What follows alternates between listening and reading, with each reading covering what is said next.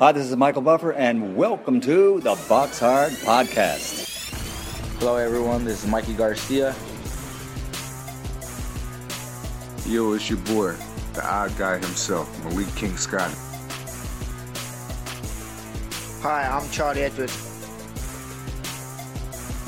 This is Fast Eddie Chambers, and you're listening to the Box Hard Podcast with my main man, Joey Coastman. Hello, everybody, and welcome to episode 160 of the Box Hard Podcast. I'm your host, Joey Coastman. Ayaz Sumra is still missing. He hasn't been with us for three weeks on the trot now. It is getting worrying, but we're joined by another very good replacement, the former heavyweight world title challenger himself, Mr. Eddie Chambers. Eddie, welcome back on the show, man. Thank you for filling in for Ayaz once again. I think it's the fourth or fifth time now, and it's always great having you on. How are you? I'm good, my man. How are you feeling? Very good, my friend. Very, very good. Um, like I say, I know that you know we don't have all the time in the world, so I'm going to get straight down to the review part of the show. I'm going to start last week at the Indigo at the O2 in Greenwich, London. Just a little card here that I should mention. They did like a uh, a little card here called the Ultimate Boxxer, which is um, it's actually a tournament that that actually happens all on the day and then yeah they fight each other. Then you know the loser goes straight out the tournament. And then you know the semis each fight's three rounds. It's quite a fun thing. I think james toney did something similar when he came over here and fought in the prize fighter that eddie hearn used to run. But um yeah this little thing here it's been it's been kind of organized by uh, by paulie malignaggi ricky hatton and one other guy who i've completely forgot about. So apologies for that. But the actual you know the actual fights themselves um, you know, there was a couple of guys that were in this tournament that were relatively well known. A couple of guys weren't known, but the guy that managed to win the whole thing was relatively unknown, but he was actually undefeated. So, a big shout out here to a guy called Shakan Pitters, who actually entered the tournament with a record of um, of seven and zero. Now he took on Dex Spellman um, in, in, in the quarterfinals, and Shakan Pitters actually had Spellman down in the first round but managed to win unanimously over three rounds. Shakan Pitters then went into the semi finals against Sam Smith, the, uh, you know the light heavyweight prospect from Swindon, and Shakan Pitters actually put Sam Smith down twice in the second round, but Sam Smith did get back up. Obviously, Sam Smith being trained by Paddy Fitzpatrick, and it ended up being a unanimous decision over three rounds for Pitters once again. And then in the final, Pitters really did top it off excellently here. A knockout in the second round, obviously, of the of the scheduled three round contest. And Pitters moved to 10 and 0 there. So three fights, three wins for him on the night. A knockout in the second round against Georgie Bacon, who has a fantastic name, if I may say so. A guy that was actually two on one. And, um, and those two wins that he found there um, I believe happened on the night, if I'm not mistaken. So uh, yeah, I think he, he, he turned up at the venue with a record of one and one or zero and one, something like that. And um, yeah, he found himself in the final, if I'm not mistaken. And then this guy, Shakan Pitters, moved to 10 and 0. So excellent stuff for him. He won some kind of cash bonus there. It's a very fun tournament. And the great thing about this is, I think, if you manage to get a knockout within the three rounds, you get a little bonus on top of your, you know, your prize money. And every single contest in this tournament every quarter-final fight, semi-final fight, and of course the final, in every single contest there was at least one knockdown. So that's very exciting stuff there. But leaving that bill alone and moving over now to york hall in bethnal green london one fight really to mention over here. Jay harris the undefeated welsh um, welsh flyweight he successfully defended his commonwealth title um, a tko in the third round against ross murray. So jay harris now 14 and 0 he did actually get cut on his left eye but he had his man down in the second round from a body shot. And then like i say in the third round he was TKO'd. So a good win there for the uh, for the for the for the Welsh fighter. Like I say, Jay Harris still has that perfect record intact. Um, moving out now to the SSE Hydro in Glasgow, Scotland, United Kingdom. This obviously was the World Boxing Super Series card. We had Victor Postol. He jumped in. He was a replacement just in case one of the main event fighters got injured at the very last stages.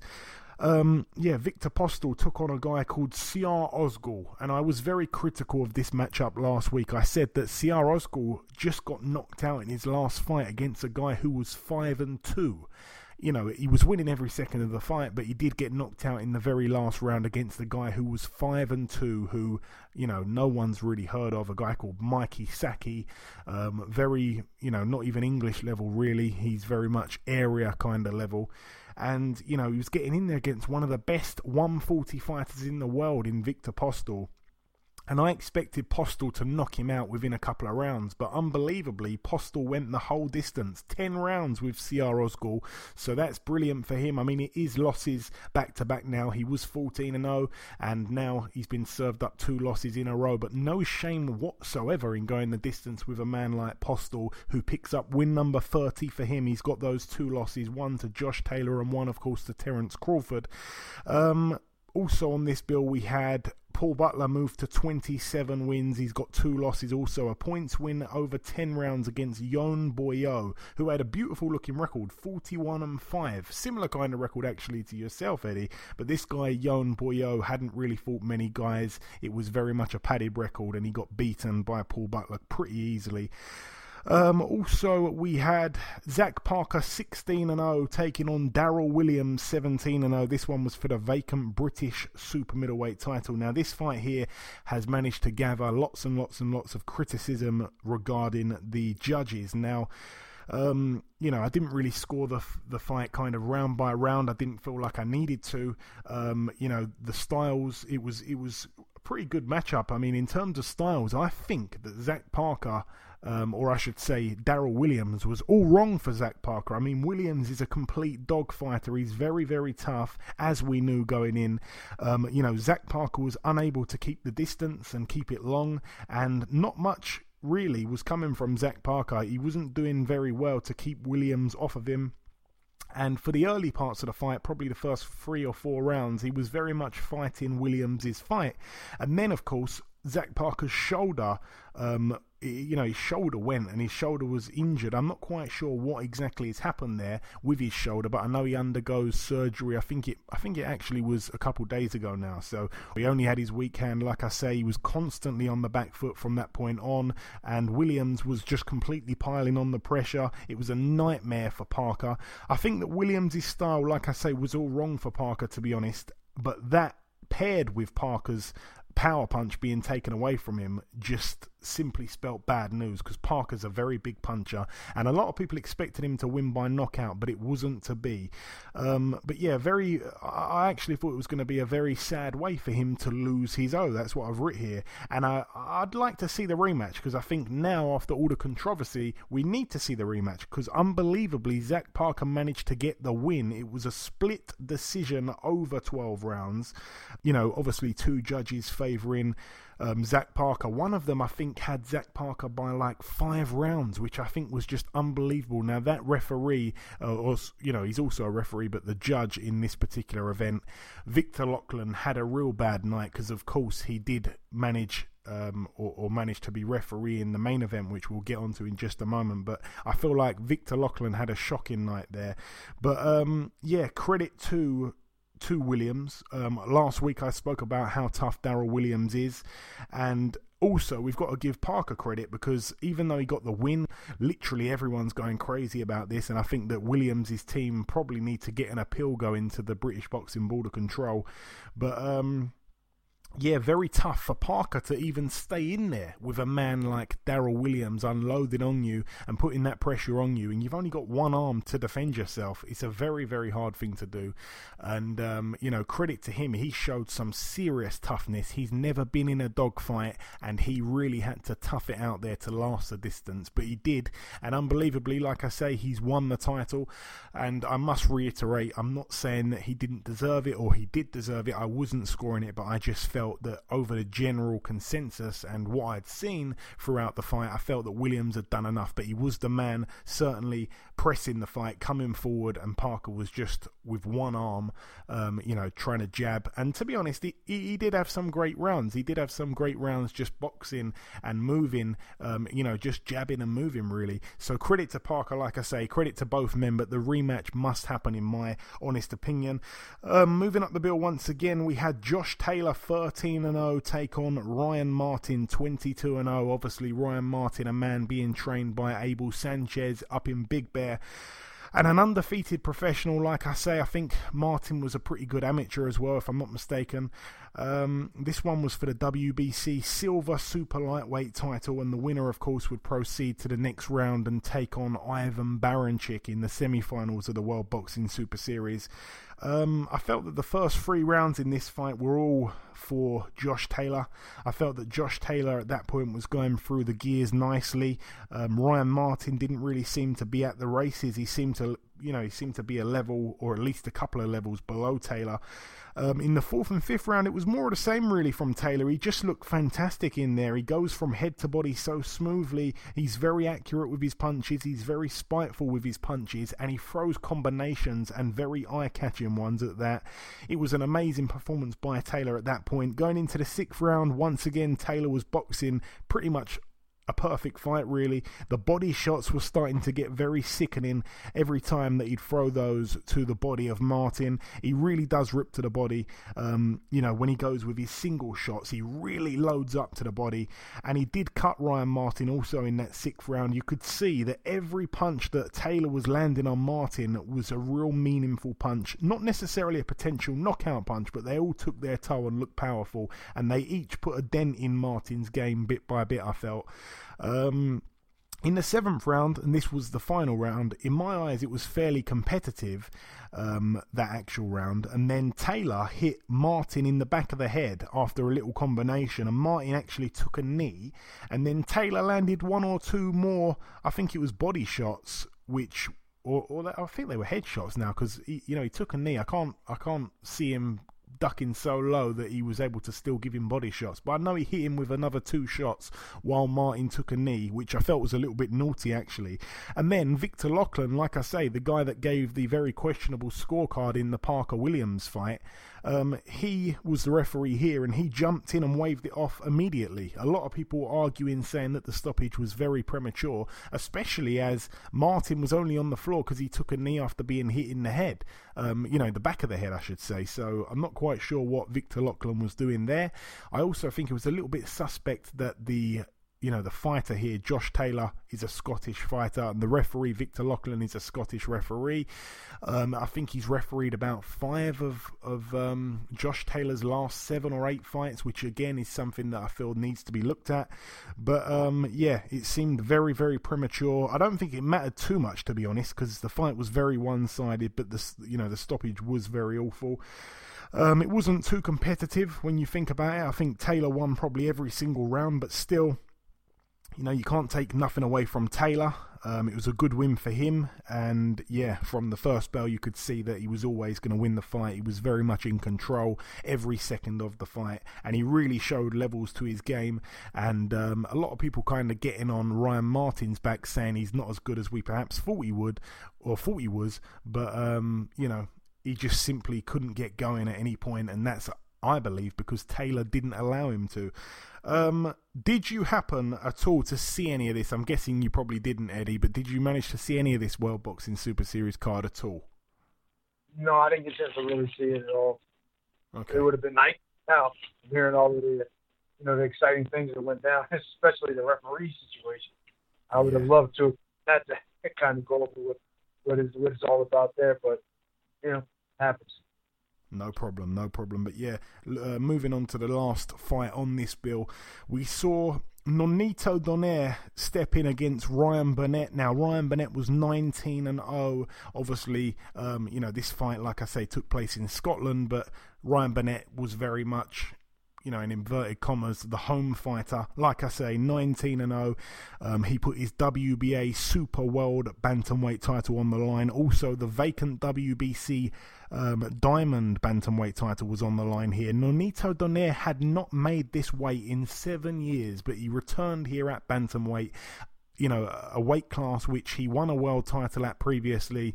I think maybe even two world titles at previously, and he never lost a round at his time um, at bantamweight. So he jumped in here against Ryan Burnett, the young guy on the up, and it was a very interesting fight, actually. I think the first round was a very good round, very interesting round. Both men were getting through with big shots. It was probably a Burnett round, but really nothing much in that at all.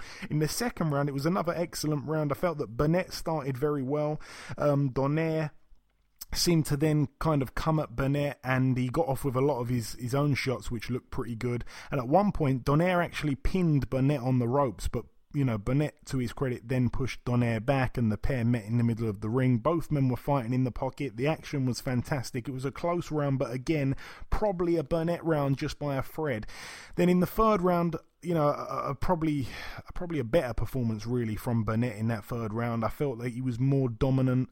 Um, a good start to the round from Nonito, I should mention. At times, Nonito actually couldn't miss Burnett, but um, yeah, Burnett I felt did a lot better there. Nonito landed some hurtful looking shots, but yeah, you know, Burnett when he was pinned on the ropes or in the corner he, yeah, he had a few moments where he didn't look like he was doing so well, but again, I still felt that Burnett won the round strangely. Now, in the fourth round, um, this was a very good round, I thought, for Donaire. Um, I actually had him winning the round, and then out of nowhere, Ryan Burnett threw an overhand right, and as he threw it, something in his back just went, and it was unclear as to what had actually happened, but he took a knee. Literally, he missed, you know, he tried to throw this overhand right, and something you know, something happened in his back and he took a knee. And, you know, the referee gave him a count, so it ended up being a 10 8 round to Donaire.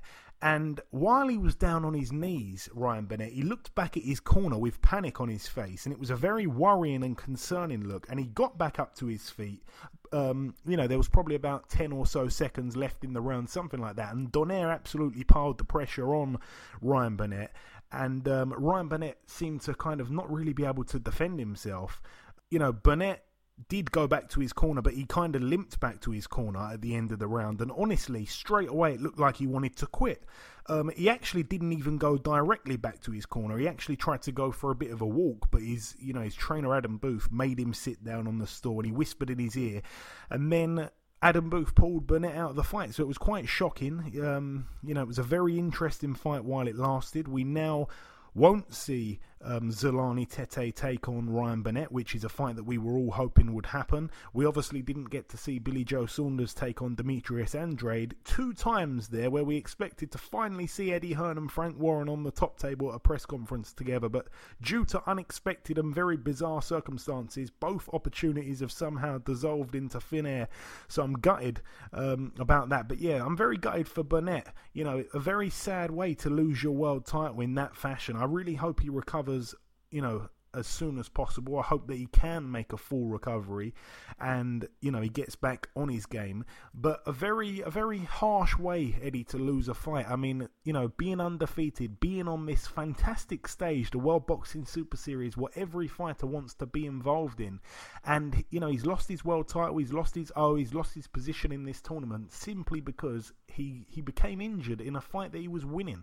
Yeah, it's, it's one of those things, man. It's hard to hard to imagine the feeling of that. It's like when I when, when I fought uh, Tomas uh, Dominic a few years back, you know, tearing the bicep in the first round and contemplating, like trying to figure out what you're going to do throughout the fight, if there's a way to do anything. You know what I mean? To figure out how to deal with through the course of the fight. So it's just like disheartening, man. It just really it hurts you in so many ways. You know, so many plans you have, so many things you wanted um, with your career and things like that, and then you have your title, and the next moment you lose. It's based on something that's almost completely out of your control, and it's just frustrating. And I really, really feel for him. You know, it's funny. I I, I met a few times. I've seen him up the fan of his style and the way he boxes, but to see a guy, no matter whether he's losing, losing to a guy that you're rooting for, it just hurts you to see it. Because for me, it just brings me back to, to that time with Tomas just having to figure out a way to deal with it. But what if I couldn't? What if it was an injury that I couldn't? You know what I mean throughout the fight. So it sucks, man. It's just you know I fear Phil for him. Hope he's. I hope he lands on his feet soon. Yeah, absolutely. Well said. Very, very uh, hard times there for Ryan Burnett. But Nonito Donaire somehow picks up another world title. So all the very best to him. He's now 39 and 5, and Ryan Burnett now 19 and 1. Um, Donaire didn't really go crazy with his celebrations. Um, he totally understood. Um, you know, he was very, very. Uh, you know, very professional, which we know that, you know, we know that he's a real class actor, Donaire. He's one of the coolest guys in the sport. Everyone loves him over here in the UK. And, um, you know, he demonstrated what he's about when he went on social media afterwards and he's posted lots and lots of long messages. And he truly does hope that, um, that Ryan Burnett can recover. But, you know, he's got to kind of focus now on what's next for him. He did win the fight. He's a new champion of the world for, I think, like the eighth time or ninth time or even 10th time, something like that. It's really crazy. But um, all the very best to him. A good friend of the show, Nonito, and I'm absolutely over the moon for him. But like I say, very gutted for Burnett to see him actually get stretchered out of the ring. I'm hoping it's not as serious as it looked. Um, moving out now to the Aviator Sports Complex in Brooklyn, New York, USA. Let's talk here about um, well, heavyweight prospect Cassius Chaney, 13 and 0. He moved to 14 and 0, a knockout in the fourth round against Santino Tumbo, who is now 4 and 3. Also, we had Dennis Douglin, 21 and 6, a friend of the show, Dennis Douglin, a fighter that's much better than his record would suggest. He took on a man called Saul Roman, who's got a beautiful looking record, 43 and 12. But unfortunately, that record looks a little bit better than what it is. I don't think he's as good as what it would look. I think he's quite padded in terms of his record there. And Dennis Douglin was able to knock his man out in the sixth round. So Douglin's got a little bit of momentum going now. I'm very pleased for him. Top of the bill here, another friend friend of the show, Sullivan Barrera. Um, his record 22 and 2 now, a unanimous decision over 10 rounds against Sean Monaghan. Um, his record now 29 and 2, still in search for win number 30 for him. Um, I think Monaghan's a pretty decent fighter. I mean, his two losses came to two fringe world level guys, so um, I think Monaghan's right up there. This fight, like I say, I think was quite wide on the cards, but from what I'm told, because I haven't actually seen the fight, but from what I'm told, um, a lot of the rounds were really close, and Barrera seemed to just nick quite a few of the rounds, so the scorecards look a little bit wider than the fight actually was. Um, moving out now to the final bill to mention, this one happened at the Don Haskins Convention Center in El Paso, Texas, USA. Um, this bill, in my opinion, was the bill of the Miguels, I call it. Miguel Berchelt, 34 and 1. He put his WBC World Super Featherweight title on the line against Miguel Roman, 60 and 12. Um, actually managed to knock Roman out in the ninth round, a TKO there for Berchelt. Obviously, a big puncher, him, so a good fight this one for the Mexican fans. And on the undercard, we had Miguel Marriaga. That's what I'm saying. There's three Miguels out of three so far. That's why it's the bill of the Miguels or the Miguel bill for me. Um, Marriaga picked up win number 27 inside 30 fights. He took on Jose Estrella, and Estrella was down in round three but knocked out in round four. Jose Estrella now 20 and 15 with one draw. Also on the undercard, we saw Saul Neno Rodriguez 21 and 0 with one draw.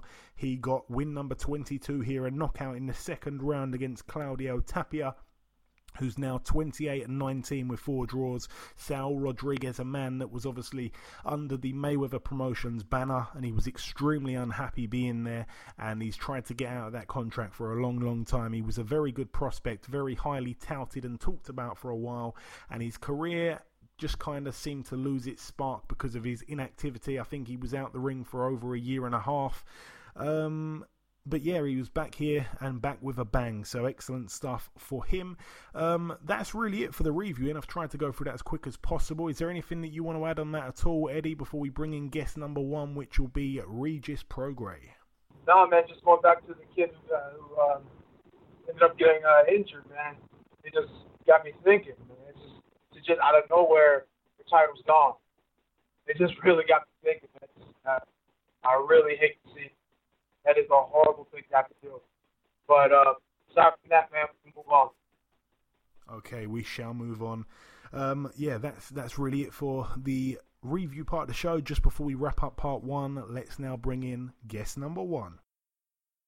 Ladies and gentlemen, please welcome the reigning WBC Diamond and also WBC Interim Champion, I believe, of the world, of course. It's Mr. Regis Prograis. Regis, welcome back on the show, my friend. It's been not too long, just a couple months, but but welcome back on, like I say. Yeah, man. Thanks. Thanks for having me. Hey, it's always my pleasure. So, like I say, Regis, last time we spoke was in the build up to the Terry Flanagan fight. You did tell us that you were expecting Terry to be your toughest opponent. You admitted that the, the experience was with him. Um, you fought him, you beat him. So, tell us, was he as tough as you expected, or perhaps tougher? No, I, I mean, he was tougher than I expected. You know, I, I really didn't go out there and try to knock him out. You know, I felt like he was going to be just a real tough opponent um, you know, he was a former former world champion. He, I think, he defended his belt five times or something like that at lightweight.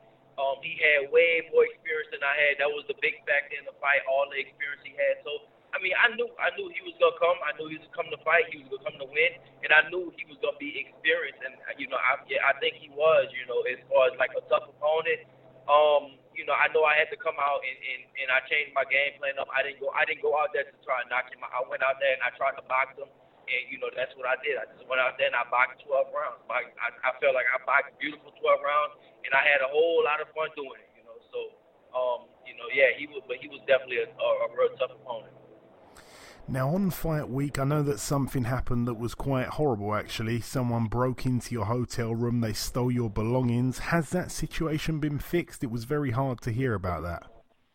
Well, well, you know what? That that actually was a joke. That was a prank, basically. You know, oh, I don't know man. if y'all got the prank, but it was a joke. so tell everybody, don't be worried. It was just a little joke. It was a prank. We got, you know, we got like a, a famous comedian in New Orleans, and we decided to do like a little, a little. Uh, I mean, got got people worried and stuff like that. But I felt like it pushed the fight just a little more. So yeah, it was. Don't don't worry. It was definitely a joke. It wasn't nothing that was, you know, nothing was stolen from me.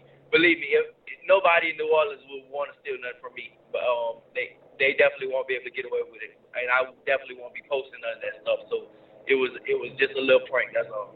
Thank the Lord, thank the Lord. Now, um, Terry, in the fight, did he surprise you in any way at all?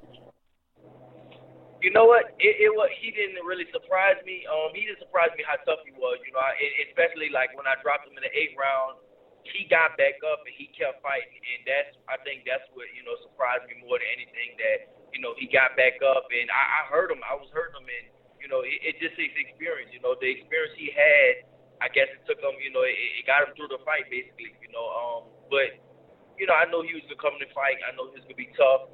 Um, his experience definitely carried the way for him. You know, so I knew that was I know that was gonna be a big factor in the fight. You know, I have.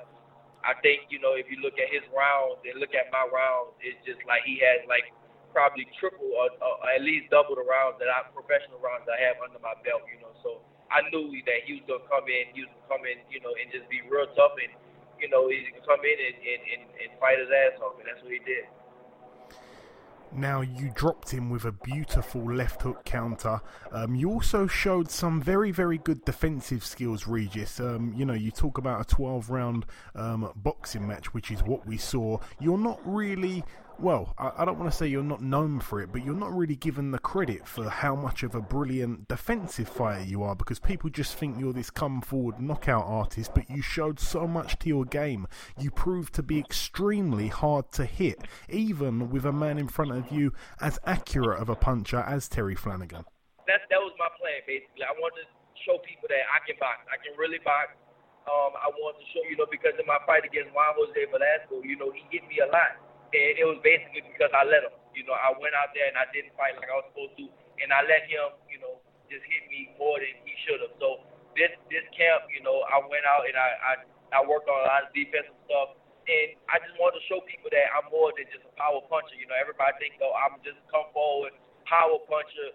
And no, you. I just want to show people, you know, I, I definitely can do way more. I can box, and, and then it, against Terry Flanagan, I boxed 12 rounds and I could have won another 12. To be honest, I could have did. I definitely could have did 15. I, I really felt like I could have did another 12 because I wasn't winning at all, and I had fun in that fight. I had a whole lot of fun in that fight. So um, you know, I just want to show people, you know, I'm not just a come fall fighter. I can do I can do many things. I can do so many different things, you know. So to get prepared for me, you got to really be on your A game because I, I can switch it up anytime I feel like. I can come forward and I can slug it out with you if I want to, or I can stay the outside and box, you know. And most people can't do that. They can't do both, and I can definitely do both. And I can, and guess what? If that if that um don't work, I can do something else too, you know. So I'm just showing people that I'm, I can be versatile I can box, I can bang, I can do whatever it takes and and, and more, more than way, way more than what people think I can do. I can do more, way more. Yeah, and you showed that against a world class fighter in Terry Flanagan. Now, the good thing about this World Boxing Super Series tournament is that everyone knows exactly who's fighting who the moment the fighters know. Now, it's, it's quite clear that you're going to be taking on Kirill Relikh. He just recently beat Edward Troyanovsky three weeks before, uh, but before the Flanagan fight, if I'm not mistaken. Did you happen to watch that fight at all? Have you had a chance to sit down and watch it? I didn't to be honest, no, I didn't watch it yet. Um, I'm going to go back and watch it, but um, I haven't watched it yet. No, um, I know he won. He won by two points, something like that. But as far as me watching, no, I haven't. I haven't watched it yet. No. Okay. Um, is there any indication as to when that Relikh fight may take place? I'm guessing it's going to be sometime um, in 2019. I know that Relikh also is a guy that you know he often goes on the road for fights, so I'm guessing the fight I know it's obviously very early stages at the moment in terms of talks and stuff like that, but I'm guessing it's probably going to happen in the USA. Um, yeah, most likely it probably happened back in the USA. Most likely it happened back in New Orleans. Um, that's what they're saying. They said it probably will happen in New Orleans again. We had a good crowd. We had a lot of people there. We did good, you know. Um, so most likely, yeah, it'll come back to New Orleans. And have you had a chance to sit down and watch Josh Taylor's fight on the weekend against Ryan Martin? If so, what did you make of it, Regis? I, I did. I watched this fight. I definitely watched this fight. Um, I, I really thought the refs stopped it prematurely. Very was, prematurely. It was no doubt that he was winning. You know, he, he got hit in the back of his head, and I think the ref should have let it go on a little longer. But I mean, it was no doubt that you know um, he was winning. He would have won the fight anyways. But I still think it was. You know, I think the it would, it would stop, definitely would stop prematurely. Yeah, I have to agree. And a lot of people were a little bit, well, a lot of people were very critical of Martin's performance. He just didn't seem to get going. Um, did you expect Taylor to beat him with, with the ease that he seemed to beat him with? Um, could Martin have performed better? Were you impressed with Taylor? What was your whole kind of take on it? Uh, I mean, maybe with ease, I don't know about that. You know, I'm, I'm not I didn't really know too much about Ryan Martin even going into the tournament. Um, but I, I, I, I definitely expected Taylor to beat him. Um, I expected Taylor to win that. I called it a long time ago that Taylor was going to beat Ryan Martin. So, you know, and then he had home court advantage and all type of stuff. And then he, I think he was just a better fighter overall. Um, but with the ease like that, you know, I didn't, I didn't, I didn't know. I mean, like I said, I didn't know that I didn't, I didn't really know too much about Ryan Martin even going into the fight. So, um, it was hard for me to call him. But at the same time, I still thought that you know he was going to beat him anyway. I really thought that Josh, Josh Taylor would have beat Ryan Martin anyway. Now, at the start of this tournament, there were eight men. There's now half of that amount. There's four left. Obviously, Josh Taylor being a big name, yourself being a big name.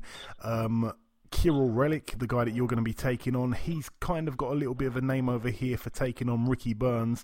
The one guy that you know the UK fans are not so familiar with is the other guy, Ivan Baranchyk. Um, he's set to take on Josh Taylor. Have you seen any of him to give a fair assessment on how you think their fight's going to go down in the other bracket of the semi-finals? Well, you know what? I know a lot about Ivan Baranchyk because we under, we actually on the same banner. We both signed with Lou DiBella. Um, he fought on about five of my undercards, including this last fight. You know, he fought on my undercard this last fight. That was in New Orleans also. So um, I saw a lot of him. You know, Ivan is tough. He's gonna he's real tough, tough as nails, strong Russian, and he's gonna come forward. and he's gonna fight. Um, and I think you know Josh Taylor is definitely in for a fight with him. Is he gonna win? I'm not sure who's gonna win that fight. Um, but I actually, I really, I think Baranchyk can pull it off. I think he can pull it off against Josh Taylor just because of you know how he how durable he is. He's a he's a strong fighter and he's gonna swing for the fences. Know, he's gonna fight every round. He's gonna he's gonna come out and try to blast him away. So um, I think that'll be a good fight. That'll be a real good and interesting fight. Who's gonna win? I don't know. Um, it's gonna like I said, it's just gonna be a good fight. Josh, I think Josh Taylor could potentially he can box him, but um, Baranchyk can just outfight him. I know he can definitely outfight him. You know, so and he hits hard and he's durable. You know, so that'll be. I mean, that'll be a you know that'll be a real good and interesting fight. You know, so I can't wait to see it because like I said, I. I'm me and me and Baranchyk, we actually, you know, we cool and stuff like that, and we under, we signed under the same banner under Lou DiBella, and like I said, on top of that, um, I saw him fight. He fought on about five, or yeah, I think five of my undercards. You know, um, so I seen him fight live a bunch of times, and you know, I know what he can do, and you know, I, I think it's it's gonna be a real good and interesting fight. Certainly not a man to be overlooked. Um, now, I wouldn't imagine that the American boxing fans are too bothered by what's happening this weekend, but over here, everyone in the UK, in terms of boxing fans, are all going crazy about um, Alexander Usyk versus Tony Bellew. If you've got any interest in this big fight here, um, tell us your opinion on it, Regis. Can Tony Bellew do this? Um, it's always possible somebody can do it. You know, Usyk is a beast. You know, he's a real good fighter. I saw him win the whole World Boxing Super Series. So that's gonna be really a real interesting fight. Can he do it? Of course, anybody can do it. You know, all it takes is one punch. But I mean, Usyk boxed beautifully. You know, in, in a World Boxing Super Series final. So it's gonna be real hard to beat somebody like him. You know, because he's a he's a real good boxer. Um, you know, that'll be a good fight. But I still I think I I, I go Usyk way. You got Usyk winning, yeah. I think a lot of people do. Yeah, I think Usyk. Yeah. I think a lot of people share that opinion. To be completely honest, now Regis, just before we let you go, is there anything at all that you want to say, perhaps that I haven't asked you? If you've got anything that you want to get off your chest, the floor is yours. Say whatever you like before we let you go. Um, just make sure everybody know I'm gonna win the World Boxing Super Series and keep watching, and um, I'm gonna keep doing my thing. But right now, I'm actually I'm on the way to New Orleans. To, you know, go back. I gotta do some media stuff out there of course, mixed with some fun. And um, I'm, but I'll be right back training. I already, I actually already started training. Not even a week from the fight, I started training already. I think I started running and stuff like that Friday. So, um, you know, I just can't, I, I can't wait. I can't wait to get back in the ring. Can't wait to start training camp again, and definitely can't wait to get there with Relikh and, um, you know, and then just just go out there and do what I've been doing. But like I said, I, I tell people, you know, I'm I'm more than just a big power puncher. I show people that I can box, and you know I can do so many different things. So just you know, if you thought this was a good performance, I guarantee you can't wait to the next the you know the next um the next show when I fight Relikh. It's gonna be another big performance for me, and I'm gonna keep doing my thing. That's it. And lastly, Regis, um, I just want you to confirm for everyone that's listening your social media handles because you've got a real interesting life outside of boxing. I've seen you do many interesting things on uh, on Instagram Live and stuff like that. Where can people follow you? And also, please clear up the Twitter situation because a lot of people still tag your old Twitter account, which you don't use anymore. yeah, all right. So my Twitter is at R R P R O G R A I S and then my yeah that I, my old one was um yeah that's not working no more basically. I don't have that one anymore so it's at R Prograis and you know my Instagram is at Regis Prograis and um I have Facebook is Regis Prograis Boxing Regis Prograis Boxing. And that's all my my social media handles. So you can follow me on there hit me up DM me um whatever. And you know you can see I do have a very very interesting life. I do all kinds of stuff outside of boxing um, the gym is fun, but I do all kinds of stuff outside of boxing. So go ahead and follow me on there. Yeah, everyone, please head over and follow Regis. Now, Regis, like I say, from me now, it's always a pleasure speaking with you. You know that. Congrats once again on this epic win, and we shall catch up again very soon, my friend. All right, man. Thank you. Thanks for having me again. Okay, now it's time for part two on this week's show. Now, I usually start with the news, but I will get onto that at the very last part of the show. Um, I just want to now talk about the preview part of the show, but in fact, just before we get onto that, let me read out the predictions from last week. Remember, the scores were completely, completely. Um, tied. It was 67 points to myself, to Ayaz, and also to the listeners. It's unbelievable. We've been picking fights for, for weeks and weeks and weeks, and all of us at the same time have managed to accumulate 67 points. Well, that was the old scores. I'm very happy to to update everyone that there's been a movement here. Um, well, let's talk about the fights. Obviously, there was Zach Parker against Daryl Williams. We all predicted on that. The listeners went with Zach Parker to win by knockout. Ayaz went with Zach Parker to win on points, and so did I. So we both gained a point there. Also, Josh Taylor. Um, I went with Taylor to win by knockout. Ayaz went with Taylor to win on points. That didn't happen. And of course, the listeners went with Taylor to win by knockout. So myself and the listeners gain a point there. And then all three of us all went with Burnett to win on points, which obviously didn't happen because he injured his back. And then Nonito Donaire won the fight. So all I can say is I've gained two points there. Ayaz has gained one, and you, the listeners, have gained one. So that means that I'm on 69 points. Um, a very popular, a very popular number there, Eddie. Of course, 69. And um, you know the listeners and Ayaz both on 68. So I'm I'm I'm very happy to finally confirm that I'm winning the prediction league for the first time since starting it. So uh, very very pleased and happy man I am this week. But moving on to the preview part of the show, let's start the Victoria Warehouse in Manchester, Lancashire, United Kingdom. A couple fights to mention on this bill actually.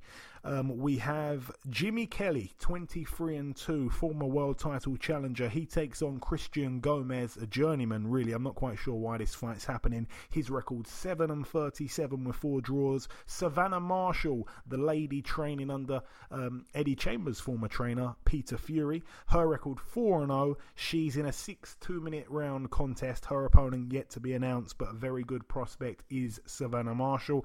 Obviously, um, she holds that amateur win over Claressa Shields. The only uh, the only fight, amateur or pro, that Claressa Shields has lost was to Savannah Marshall. Also on this bill, Brian the Lion Rose returns to the ring after having a little bit of time out. His record 29 and 5 with one draw. He's in search of win number 30. It's a six rounder against Alistair Warren, who's 11 and 20 with four draws. Moving out now to Poland, um, Eddie, and I'm going to come to you about this fight here.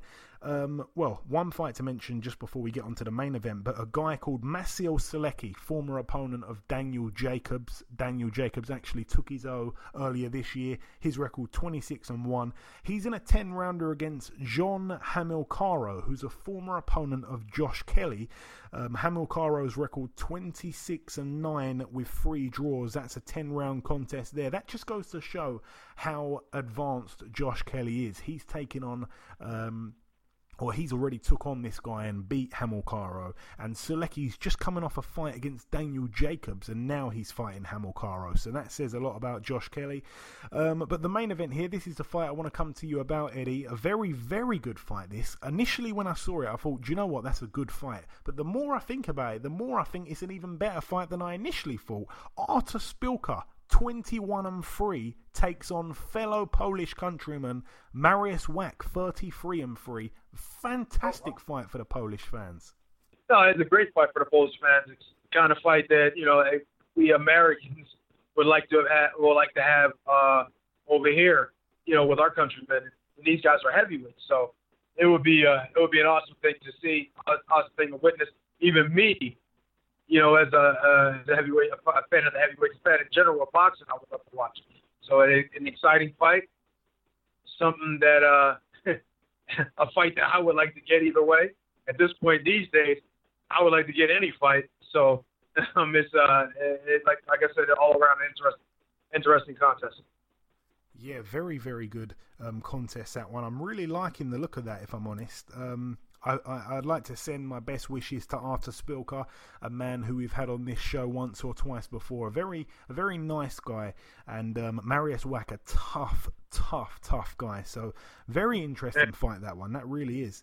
Um, yeah. Moving out now to Puerto Rico at the Coliseo Mario Morales, we have Felix Verdejo, 23 and 1. He returns to the ring against Yardley Cruz, who's 24 and 11.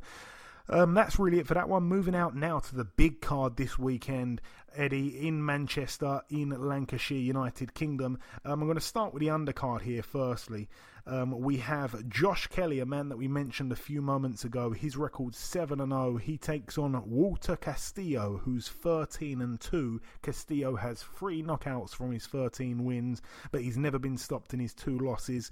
Um, you know, it's a tick over fight, I think, for Josh Kelly. I think Josh Kelly's levels above this guy. Josh Kelly, I think, only last week has just become a father. So um, we actually had a, a little mini chat the other day, and um, you know it was great speaking to him. He's in very very good spirits, and I'm pleased for him, obviously becoming a father. So all the very best to Josh Kelly. Um, also on this bill we have Dave Allen, a friend of yours, Eddie. Um, his record now 15 and four with two draws. He takes on Ariel Bracamonte, a heavyweight who has a record of eight and one. Um, five of his of his eight wins coming by knockout. This guy's a 25 year old Argentinian fighter. Um, his one loss was by knockout. He got knocked out in the first round against a guy who was free and free in December of 2017. Um, yeah, aside from that, there's not too much else to read into. He's coming off of a win against the prospect who was 6 and 0, where he actually knocked the guy out in the first round. But aside from that, he hasn't really mixed it at the level against you know any names that we've heard of. But I'm sure we we both um, you know both wish Dave Allen all the very best here. I think he was fighting about two weeks ago, also or three weeks ago, and he's jumped in here because one fight fell through on the bill. So uh, he'll be happy to be on this huge undercard. Oh yeah, yeah, yeah. I mean honestly, the one thing about Dave is is that he don't like to turn down fights, even though at times it's probably the best bet. But his recent history has looked pretty good. So if he's training properly, and like I always said, he has he has more talent than a lot of people realize. He just really needs to keep working, stick with it, and I'm guaranteeing he'll do really good things in the future. He just got to put his he's got to put the right kind of effort into it. That's all. Yeah, very well said. I echo those sentiments. Now, moving up the bill once again, we have Ricky Burns, 42 and 7 with one draw. Um, this is going to be his 51st fight. He takes on Scott Cardle, 23 and 2 with one draw. Now, this is a 10 round contest. It's a very interesting fight, this one, because we were supposed to see um, Joe Cordina, the, the 2016 Olympian, take on Scott Cardle but Cordina had to pull out with an injury. Now, Scott Cardle's obviously not a big puncher, and Ricky Burns is as tough as nails, so there's no way on earth Cardle's going to win this fight by knockout. I think Ricky Burns has certainly had better days. I think he's, what's he, a free weight world champion. He's, he's really achieved some great things, and you know, it's kind of sad to really see him take on someone like Scott Cardle for no belt on the line whatsoever. So yeah, I think he's had better days, and I've been very, very critical of Ricky Burns in the past. And sadly, at this point of his career, I think this is a lot of a closer fight than people um, think it is. You know, a lot of people think that Burns is going to go in there and stop Cardle. I'm not quite sure of that. I think Burns has probably got enough experience to out hustle him on points, but I would not be surprised if Cardle pulled off the win on points. And I say that because Cardle, I know, would have been bang up for that Cordina fight. There's no way Cardle wants to lose to a guy who is about 6 and 0 or 7 and 0, whatever Cordina is. Um, he would he would have been taking that extremely seriously. And I think to a certain extent, his career was on the line for that. So I think he'd been, you know, really, really training hard for that. And, um, Ricky Burns hasn't really had too much time to prepare for this. So I think that um, is is is a thing which probably goes in Cardle's favour with the long time he's had to prepare. Um, you know, Ricky Burns hasn't. Ricky Burns, like I say, at the at the very tail end of his career now, I've been very critical for him um, or on him in the past, and um, I think this fight's a pretty close fight. Um, as sad as it is, you know, Ricky Burns, this is his fifty-first fight, and he's taken on Scott Cardle for no title, but Cardle's in a real tough place. He hasn't had a meaningful win for about two years now, and Ricky Burns obviously coming off that loss last time out. Oh well, he's had a he's had a fight against a journeyman in the meantime, but you know the loss to Anthony Crolla, he hasn't had a meaningful win since back in 2016, two years ago as well, um, against Kirill Relikh, a very um, well a close fight that I think the scorecards were a bit wide on. So, yeah, both men kind of at a little bit of a crossroads here, but an interesting fight that one should be. Um, I'm going to go with Ricky Burns on points, so have the listeners, and Ayaz has informed me that he's going with Burns on points also, so we're all in agreement there. Um, moving up the, the, the card once again, let's now talk about the Anthony Crolla fight. Um, Anthony Crolla 33 and 6 with three draws. We mentioned there the win against Ricky Burns. He takes on a guy called Daud Yordan, who's got a record of 38 and 3.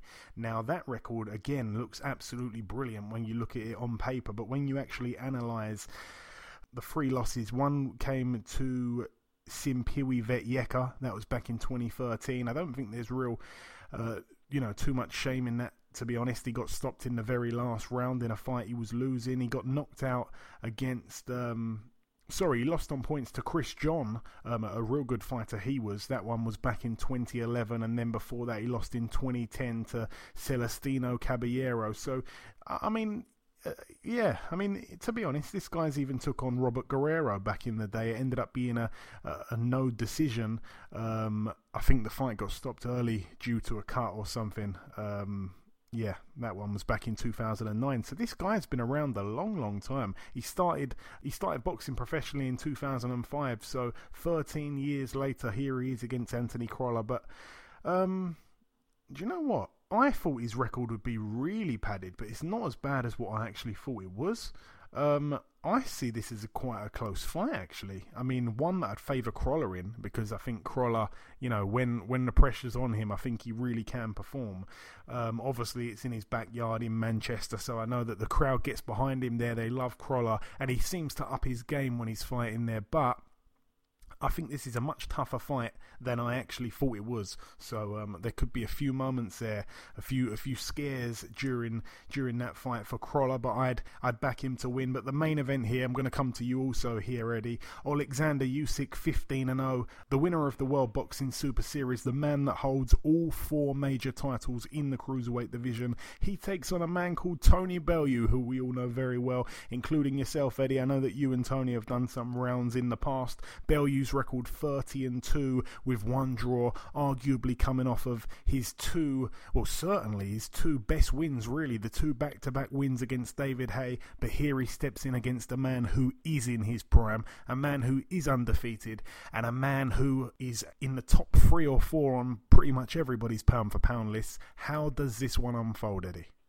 Honestly, um, I'm a big backer of Tony. I like him. He's a, he's a good guy. He's a friend. I consider him a friend we did some rounds in the past. I was um, surprised, pleasantly and unpleasantly, that he's uh, actually a lot better than most people thought. Like I seen him before, I heard of him, but then when I sparred him, I realized oh, he's a lot better than I thought he would be.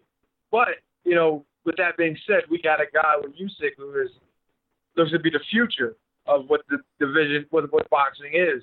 You know, in the, in the, the bigger divisions, be it heavyweight or cruiserweight, and he looks like he has uh, just a hell of a game overall. You know what I mean? He, you know, he's a southpaw. He's a, uh, but he's a slick boxing in a sense southpaw. Not slick in the way you would think with head movement and all of those types of things, but more distance, understanding distance, activity, and throwing punches at odd angles. Great that, feet as well. Yeah, and, and extremely good, uh, good uh, speed and, and footwork and things of that nature. But Tony is one of those guys who, you know, like we look at David Haye, and at one point David Haye was in that position, and obviously you get to David Haye step in the ring with Tony, and all of a sudden we're singing a different song about Haye. So as great as you know, I'm saying that Usyk is, Tony's the kind of guy that can upset the whole thing. You know what I mean? He's he has that temperament, he has the confidence, he has the punching power and the power and the ability in general to do it but it's going to take some real, real soul searching. He's going to see. He's going to.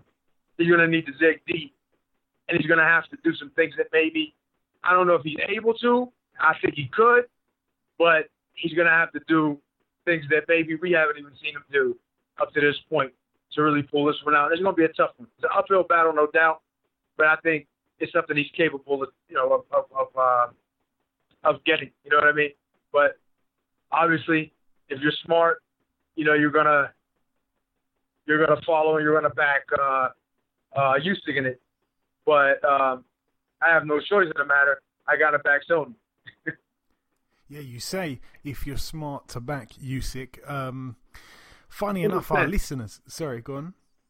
No, in, a sense, I'm saying that is, and it's because smart money would say, okay, go with the guy yeah, I who. you mean. I know what you mean. You know, go with the guy you can. You got your money, so you know you would you would bet money on and in his recent past, you know, we've seen that to be true.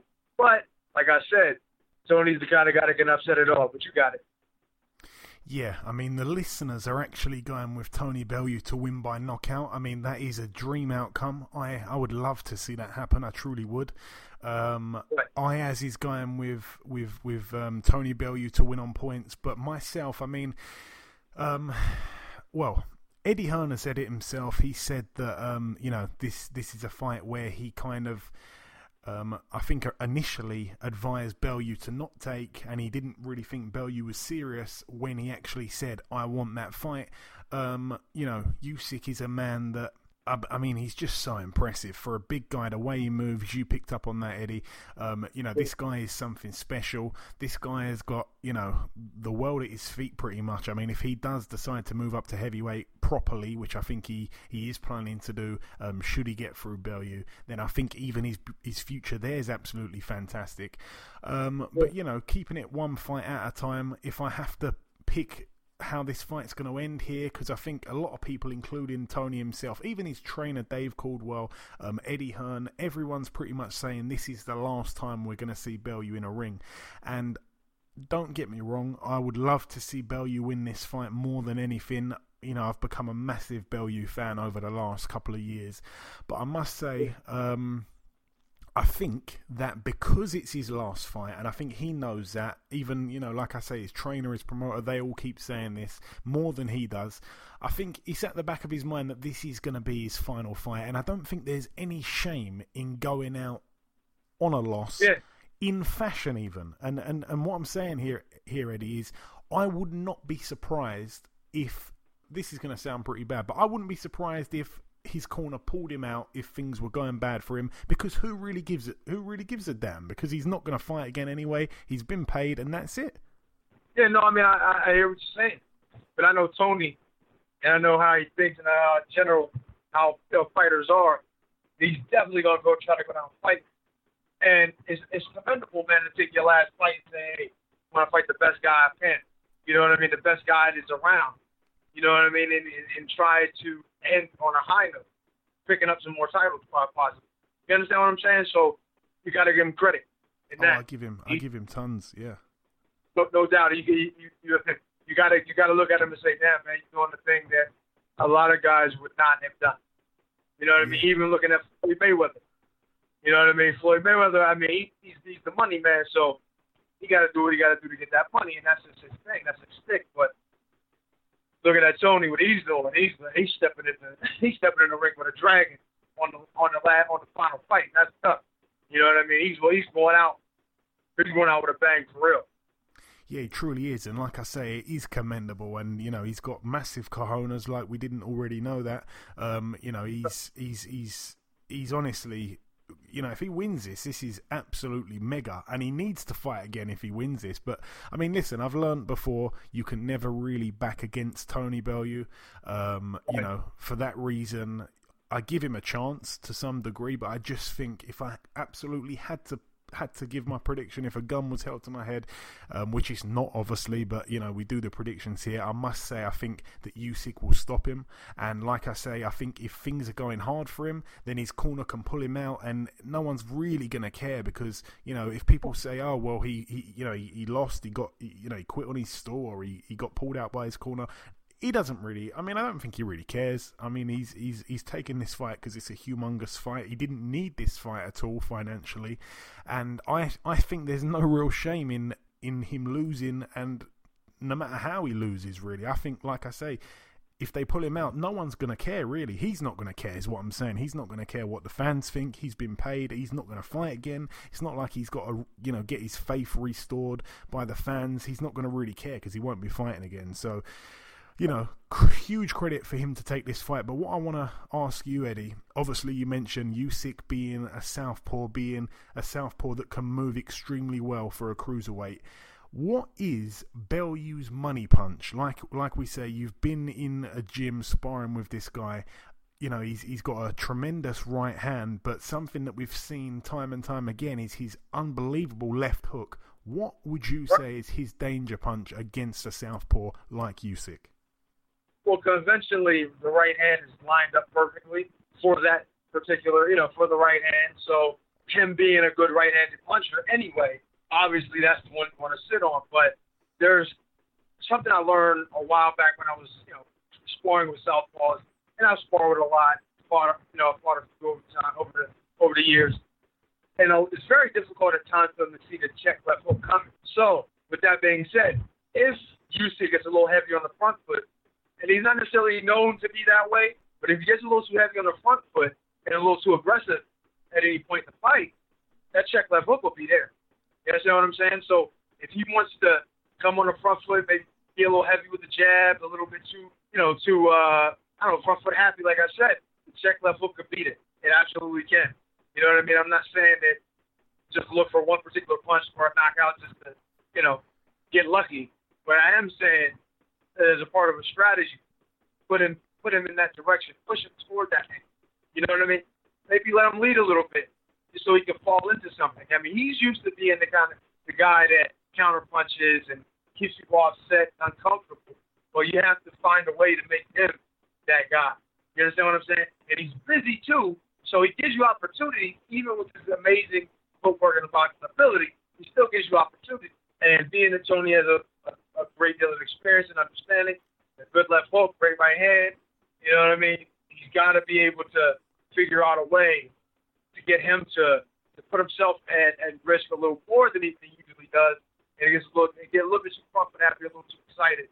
And the opportunity will be there, you know, for, for him to land not only the right hand, but definitely the check left hook. So you just got to make sure that you allow that to happen, not be a little bit too conservative or even too too forceful in your attack either.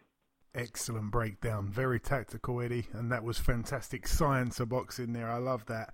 Um, you know, one thing that Tony does need to do, which I'm sure he has done, I hope he sat down and watched um, the, you know, the Usyk Michael Hunter fight because that was a fight where I think we really saw a lot of Usyk's game, and I'm not going to say he got exposed against Hunter, but I think Hunter showed the blueprint, yeah. if you like, how to get the better of Usyk because Hunter was counterpunching him, you know, comfortably for the first six or so rounds. So that's a fight he needs to check out.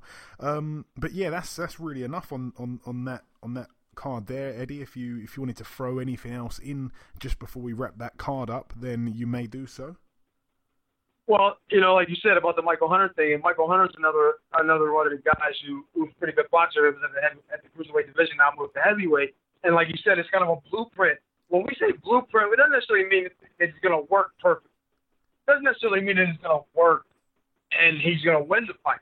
But what it does is it gives you an idea of what to do, some kind of manual of how to fight someone who seems to be such a difficult person to deal with. And Michael Hunter, being an athletic, young, uh, you know, quick-handed guy with a lot of heart, kind of gives an idea of watching. If you watch the fight, of how to somewhat deal with a guy that is as crafty as Usyk is, and and you know has the ability he has on, on top of the activity. You know what I mean? You have to be willing, like I said, to do some things and be a little more active than maybe you normally are if that's your style, to, to the counterpunch. But at the same time, you got to still make him vulnerable. You got to still make him go out of his comfort zone in order to get to grab a victory too. So you got you can't. Thing about these guys like Usyk and you know, like fighters uh, that are that are dominant is they have to be uncomfortable. It has to make them uncomfortable. My thing with uh, Vladimir when I fought Vladimir was that though he was uncomfortable at times, offensively, defensively, I didn't make him uncomfortable enough. And as a balanced attack, you've got to be able to do both. If you can make the guy uncomfortable both defensively and offensively, then this then it's a 50-50 situation for you.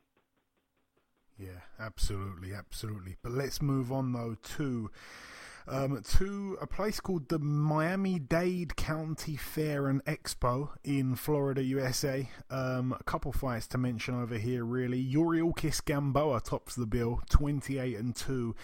Um, well, an up and down career he's had. It's a 12 rounder against Miguel Beltran Jr., 33 and 6. This is almost like a last chance saloon, really, for Yuriorkis Gamboa. Um, many people would say he's already kind of, uh, you know, kind of lost it, and you know no one's really that interested. But I will say I think he's coming to his final stages. He needs a win here. Um, also on that bill we have Juan Manuel Lopez, 35 and six. He takes on Christian Mino, who's 19 and two with about 17 knockouts. Um, I think he's actually coming off of two losses though, so. Uh, yeah, a must win there for Juan Manuel Lopez, who again is another guy at the very much the tail end of his career, you'd say. And now moving out to the final bill, this one happening in Chicago, Illinois. Um, this one, a World Boxing Super Series card once again. Um, we have well, two cruiserweights to mention here. Mairis Briedis, 24 and 1. He takes on Noel Gevor, who's 23 and 1. Now, obviously, Briedis you know, we know that he's boxed at the at the higher level. This guy Gevor, um, it's the first time we've seen him in the tournament. Obviously, Briedis was in the uh, was in the first one. This is the second one, but you know, his loss came to Usyk in a very, very close fight. People forget a majority decision in favour of Usyk. He really gave Usyk a fight. And when I mentioned there about Hunter, um, you know, kind of showing what to do, I think Briedis did did a lot of that as well. So I should have probably mentioned him also.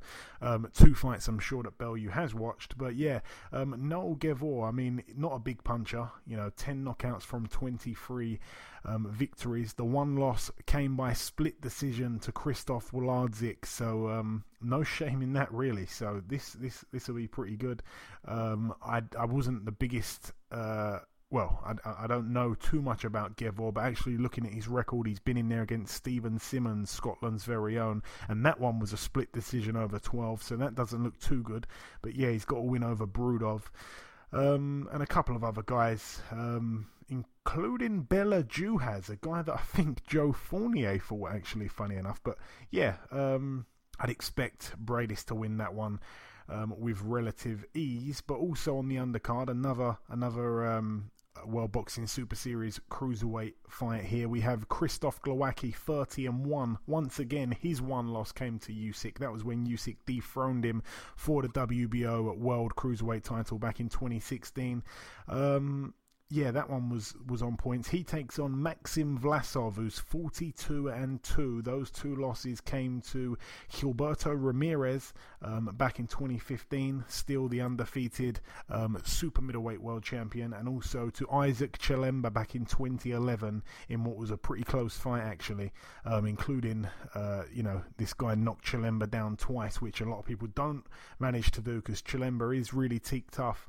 Um, so, yeah, that's, that's a pretty good fight there, to be honest. Vlasov very um, very durable, and Glowacki a, a, real good boxer actually.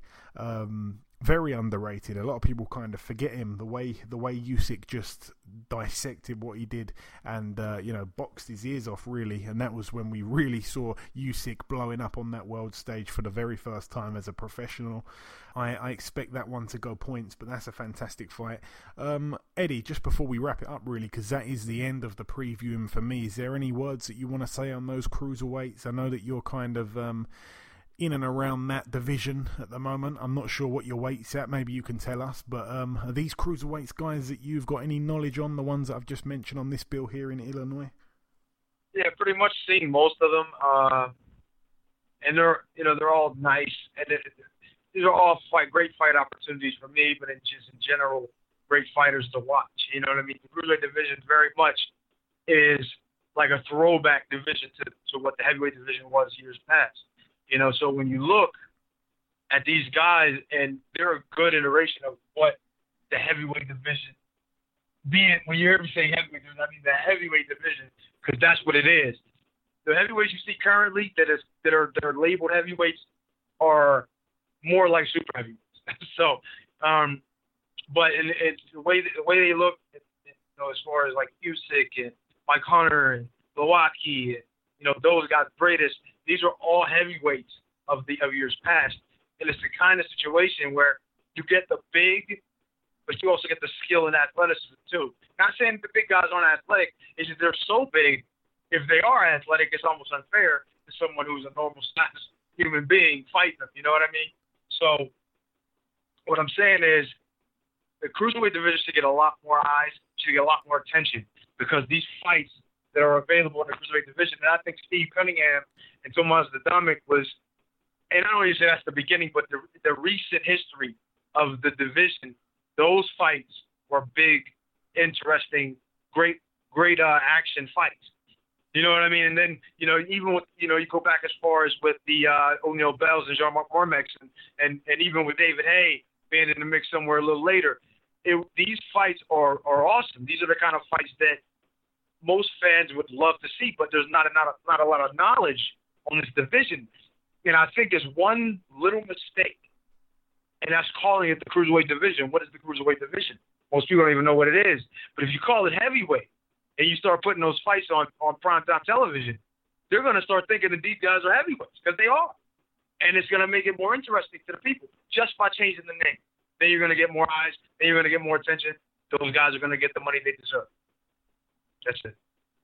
And Eddie, just just lastly on yourself before we let you go, um, I saw that you know, Tyson Fury's obviously out there now in California, um, currently, if yeah. I'm not mistaken. I saw that you posted something, you know, about like this, you know, watching these videos is making me want to come back. Where are you with this whole thing? If you can tell us, what can you tell us? And also, will you be um, meeting up at some point with Tyson before the fight? I would. I I talked to him a few times in, in, in preparation, even before you even signed for it. Um, I would love to, but it's just man, there's, there's I have crazy things going on here. I'm still trying to plan to go now.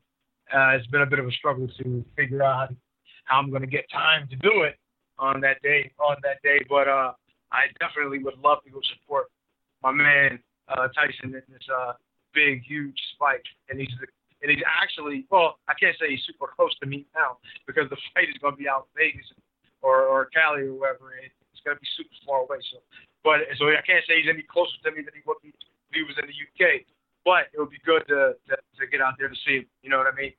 However, as far as my comeback, I mean, I I've been training, I've been working, and it's just we all know the business of boxing is a little different, it's a little difficult sometimes. It's it's hard for me to to to get any footing in that. I mean, I'm willing to take fights that I probably wouldn't even have looked at twice before, just to get an opportunity to get in there and get warm and and just get people to see me again, you know.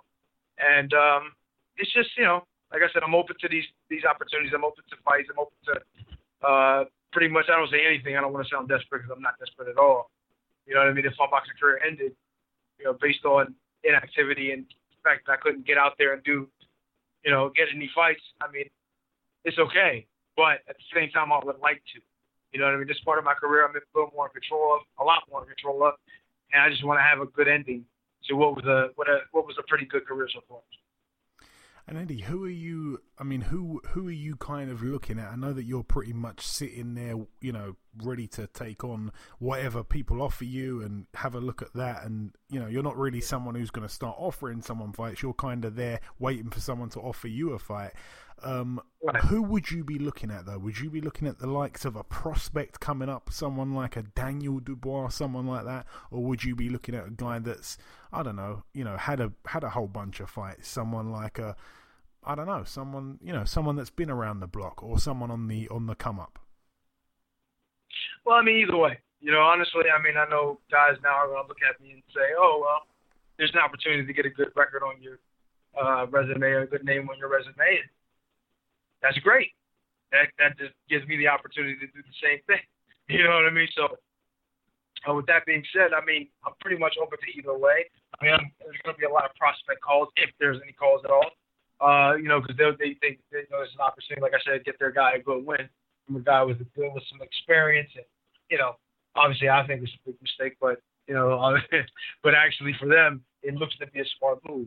So, with that being said, uh, I'm open to any of it. And I mean, I would love to just get back out there. You know what I mean? I, obviously, want to get a couple fights to get me kind of warm to the task, so I can get the best account of myself when it's time to uh, when it's time to get in there. But you know, for a bigger fight. But hey, I gotta, I, you know, beggars can't be choosers. you know what I mean? And uh, I gotta be ready when it's, when when the time comes, and I'm prepared to do that. So, you know, let's let's get it. Have them, have them call. And like I say, we've wrapped up the preview part of the show, and just before we bring in guest number two and ultimately end the show, there is one last thing to do, and that is just to say goodbye once again to Eddie. Eddie, thank you so much for coming on, replacing Ayaz like you have done many, many times. Um, I'm sure that we'll do this again another time soon. Um, but yeah, like I say, thanks for, for coming in and, and, and filling the gap as you've done plenty of times before. It's always great to have you on for the for the whole show, like usual. Yeah, you're the man. I appreciate you even having me on. It's a fun time. It never really uh, catches me out of place. I mean, you know, I had to do it from the car today, but that's just a relaxed little place for me at this point. I spend a lot of time in the car anyway. So, uh, anytime you need me, Joe, all you got to do is tell me. Thank you very much, Eddie. Right, just before we wrap up part two and ultimately end the show, the last thing to do is to welcome our second and final guest.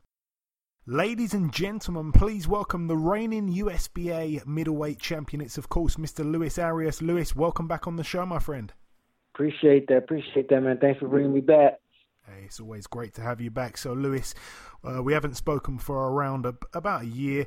Uh, we last spoke just before that Daniel Jacobs fight. Now, I know that that's kind of last year's news now, but a lot of people felt that you underperformed that night. I think you'd probably agree that you didn't really fight to the best of your abilities. You were served up your first and only career loss. What seemed to go wrong for you that night, Lewis? Um, well, yeah, you know, it was it was obviously the worst performance of my life. Um, given the stage, it just you know the, the hype up, the build up. I just I really just dropped the ball, but it was just a matter of just me not quite being ready for that type of a stage yet. You know, um, I was actually hurt. You know, after about th- the third or the fourth round, um, I made a rookie mistake, got some new shoes. You know, and I ended up catching a, a pretty severe blister on my right foot you know, when you're boxing, you know, everything comes off that back right foot, you know, so I wasn't able to really stand, you know, firmly for after since four or five rounds and, and Jacobs was just too big, too athletic. And, you know, it, it showed that night. You know, it was it was it was no excuses though, he was just you know, he was a better, bigger man. And I just I just wasn't quite ready. You know, but uh you know, I still was able to go, manage to go to distance. You know, he he didn't even beat me up at all. I didn't have any, you know, marks on my face. I came out that fight healthy. I'm healthier now. I'm I'm I'm stronger. I'm I'm I'm more mature, you know, and I'm ready, you know. And now I feel like I'm I'm I'm at that stage in my life where where it's ready to compete at the world level. And since that fight, um, obviously, Daniel Jacobs has fought twice since then against Maciej Sulecki and then most recently against Sergei Derevyanchenko. Now, in my opinion, he didn't look fantastic in either of those fights, but both men were undefeated, um, and obviously, both men certainly had their moments in those fights. What have you made of his two performances since the fight against you? Um, well, he got a world title, you know, so he's a world champion. You know, I, he's you know he, he did what he had to do to win. You know, so he hasn't looked spectacular, but you know he he's done enough to win. And and at the end of the day, the W is what matters. You know, I feel like Daniel Jacobs is very beatable, and I know the the world sees it. But as of right now, he he's been finding ways to to get through and get the W.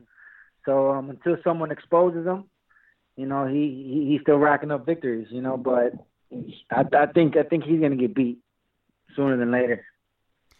And is Jacobs a man that you can move on from and kind of just forget about it and move on to the next thing, or do you really feel like you need to avenge that loss in order to get to the top level of this sport? Well, yeah, I feel like I need do need to avenge that loss because, like I said, I wasn't hundred percent. You know, I I feel like if I was hundred percent, I know for a fact the fight would have been a lot different. You know, but I wasn't. You know, and even then, given I wasn't hundred percent, I went twelve rounds. I didn't have a scratch on me. I never re- I never got hurt in the fight. You know, that knockdown was bullshit, you know. And um I still I still managed to go 12 rounds with somebody who was way bigger than me, way more experienced than me. So um, eventually if I can get my crack crack at him again, you know, I would I would love to, but if it doesn't happen, it doesn't happen. But it, it was just a learning experience. And my last real question on Jacobs now, because it's kind of you know it's kind of something that may may happen again, may not, but certainly nothing um, really to talk about for the near future for you. But if the rematch should happen, What would happen in the rematch now that you've gone away, you've matured a lot, you've learned from that loss, the experience, of course, that you've gained from that? What would happen in the rematch, in your opinion?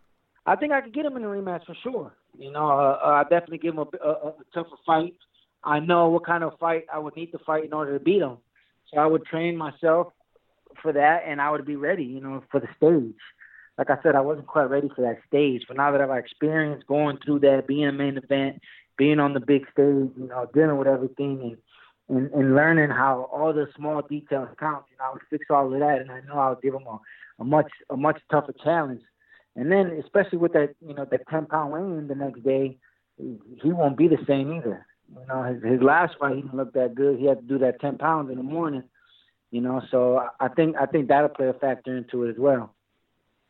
Okay, and you yourself, you're fighting on the 17th of this month in Kansas. You'll be taking on Philadelphia's very own Gabriel Rosado. What are your thoughts on Rosado as a fighter, Lewis? Um, I think Gabriel Rosado, he's a warrior. You know, there's no denying that. You know, he's been in there with a lot of guys. You know, taking a lot of shots from a lot of these guys, and he was able to withstand it and fight back. And, and he fights with a lot of heart. You know, he has a lot of experience as well. And I feel like this fight was a perfect fight even before the Jacobs fight. You know, so it's a great it's a great bounce back fight for me. The styles match up perfectly.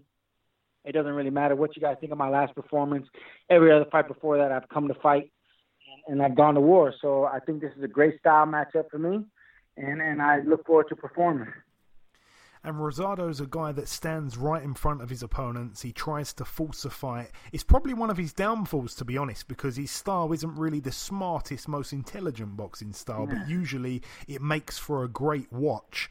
Um, are you expecting yeah. a war here? Are you looking to outbox this guy yeah. on the back foot? I think there's more than one way you can win this fight, Lewis, if I'm being honest. Yeah, there is, there is, but um, I kind of, I kind of need to prove a statement you know, so I'm in tip top shape and I'm preparing for a toe to toe battle. We got to just see how long he lasts. You know, he, he takes a lot of shots, man. He he takes a lot of shots, and and my my different weapons, I, I'm gonna be I'm gonna be hitting them from upstairs, downstairs, all type of angles. So I really want to knock him out. You know, so I don't want to go 12, but we have to go 12. It is what it is. But I, I want to I want to knock him out. I need to make a statement so the knockout is the only way to really truly making that statement. Okay, I like hearing that from you there. Um, when you do step in the ring, it would have been a year and six days since your last fight that we spoke about earlier on. Has that been your choice, Lewis? Have you been in the gym correcting things and improving, or did you want to fight sooner? Yeah, no, I mean, if I could have fought sooner, I would have, you know. But I was just dealing with the little stuff with the, the with the business, you know, the business side of the boxing you know. But I've been in the gym. You know, I've actually uh, I've been working at, at, at Delray Beach Boxing, a very good gym here in Delray Beach, Florida.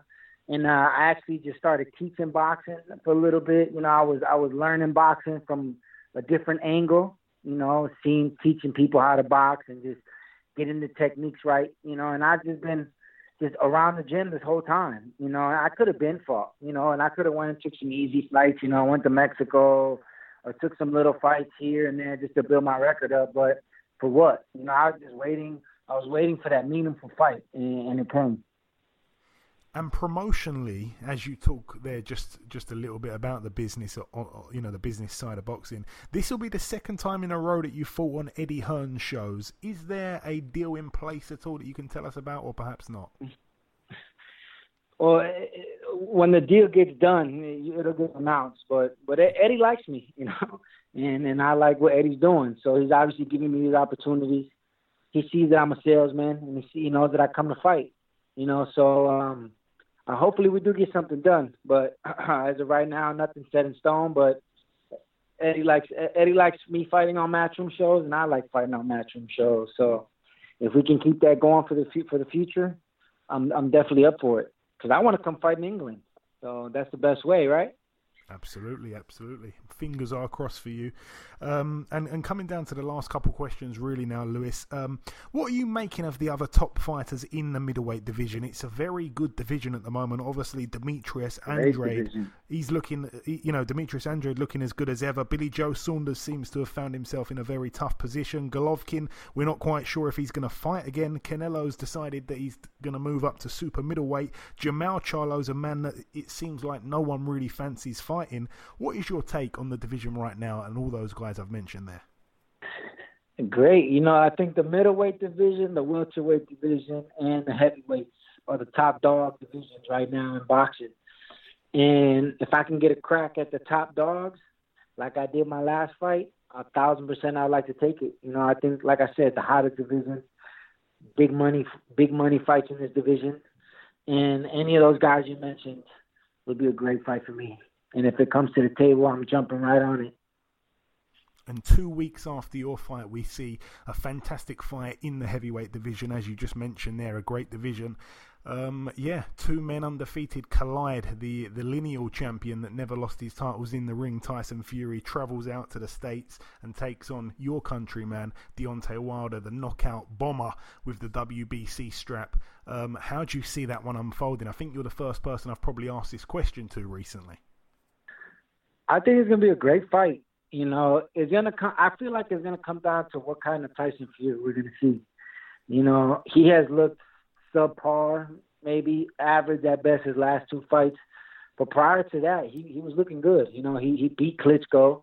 You know, he was beating everyone else. So it comes down to which which Tyson Fury is going to come. We already know what kind of Deontay Wilder is going to come. He's been showing that us for the last couple of years, knockouts after knockouts after knockouts.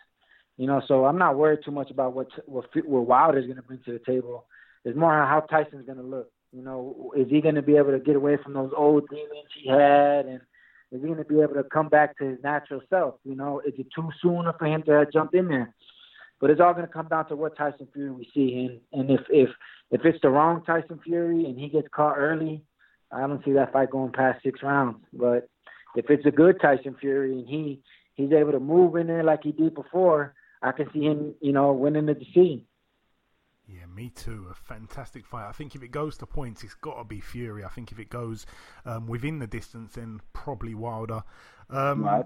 And finally, Lewis, really, is there any closing words that you have at all for the listeners or anyone that may be listening just before we let you go? To all the listeners, to all the fans, the UK fans, American fans, everybody, Europe, everybody. I know I dropped the ball in my last fight. You know, I made you guys tune in, and you tuned in to a shit show. But I guarantee you, this fight will be a lot different. I'm smarter, I'm stronger, I'm more mature. All my things are in order. I'm coming to a war. You know, Rosado's always brought a war. We know that. And this time, I'm I'm gonna make up for my last fight. So make sure you guys tune in November 17th. You know, right on the zone.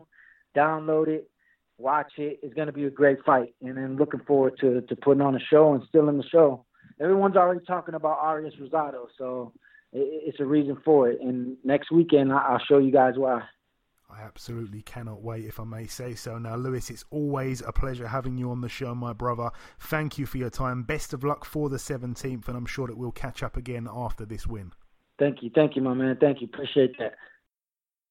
Okay, and this wraps up episode 160 of the Box Hard podcast. I've been your host, Joey Coastman. The former heavyweight world title challenger, Mr. Eddie Chambers, has been with me for the duration of this week's show. A big thank you to our two guests on this week's show, also um, Regis Prograis, the undefeated world contender, and of course, Luis Arias, a man on a mission to right his wrong and become a world recognized name. As for the news that we skipped at the very start of part two, um, Um, there's not too much that's happened really. I mean, Kell Brook's next fight has been announced. It's going to be on December the 8th, which we knew. It's happening in Sheffield. He takes on Michael Zerafa, a man with a record of 25 and 2. Those two losses came to Arif Magomedov on points. Magomedov actually lost to Luis Arias, who we had on the show just a few moments ago. And also, Zerafa's other loss came by knockout to Peter Quillin. Also, in other news, Eddie Hearn's Matchroom Sports have announced a partnership partnership with the Italian promotional stable OPI since 82, which now means that Matchroom will be putting on shows in Italy. The first one's going to take place on the 30th of this month in Florence. Um, on that bill, we shall see Martin J. Ward take on Devis Boschiero. Andrea Scarpa, a man that we saw take on Ohara Davies a few years ago, um, he takes on our very own Joe Hughes. And Fabio Turchi, who actually holds a strap, um, I think it's a, got like an international belt, he'll be taking on our very own Tony Conquest. Not many people expected that one from Matchroom Sports. And the Prediction League, once again, pretty happily, I must remind you all that I am in the lead on 69 points in the listeners, and I, as are both tied on 68, just one point in the lead. I am. And another two points are up for grabs this weekend, although we all agreed on one thing, so, um, you know, that's going to kind of stay the same. So there's really one point in it. Um, we've all we've all gone for different things on the Tony Bellew versus Usyk fight. And lastly, I'd just like to send a special shout out to regular listener Sedem Amma, who has just had a fight herself at London's iconic York Hall. She not only had the courage to step into the ring in the first place, but she also left the ring with a victory. So a very special shout out to her. But of course, all the rest of you, I'd like to thank you all for tuning in once again. I must say, we deeply appreciate each and every one of you for listening. That's it from myself and Eddie. Enjoy your weekends, people, and we shall see you next week.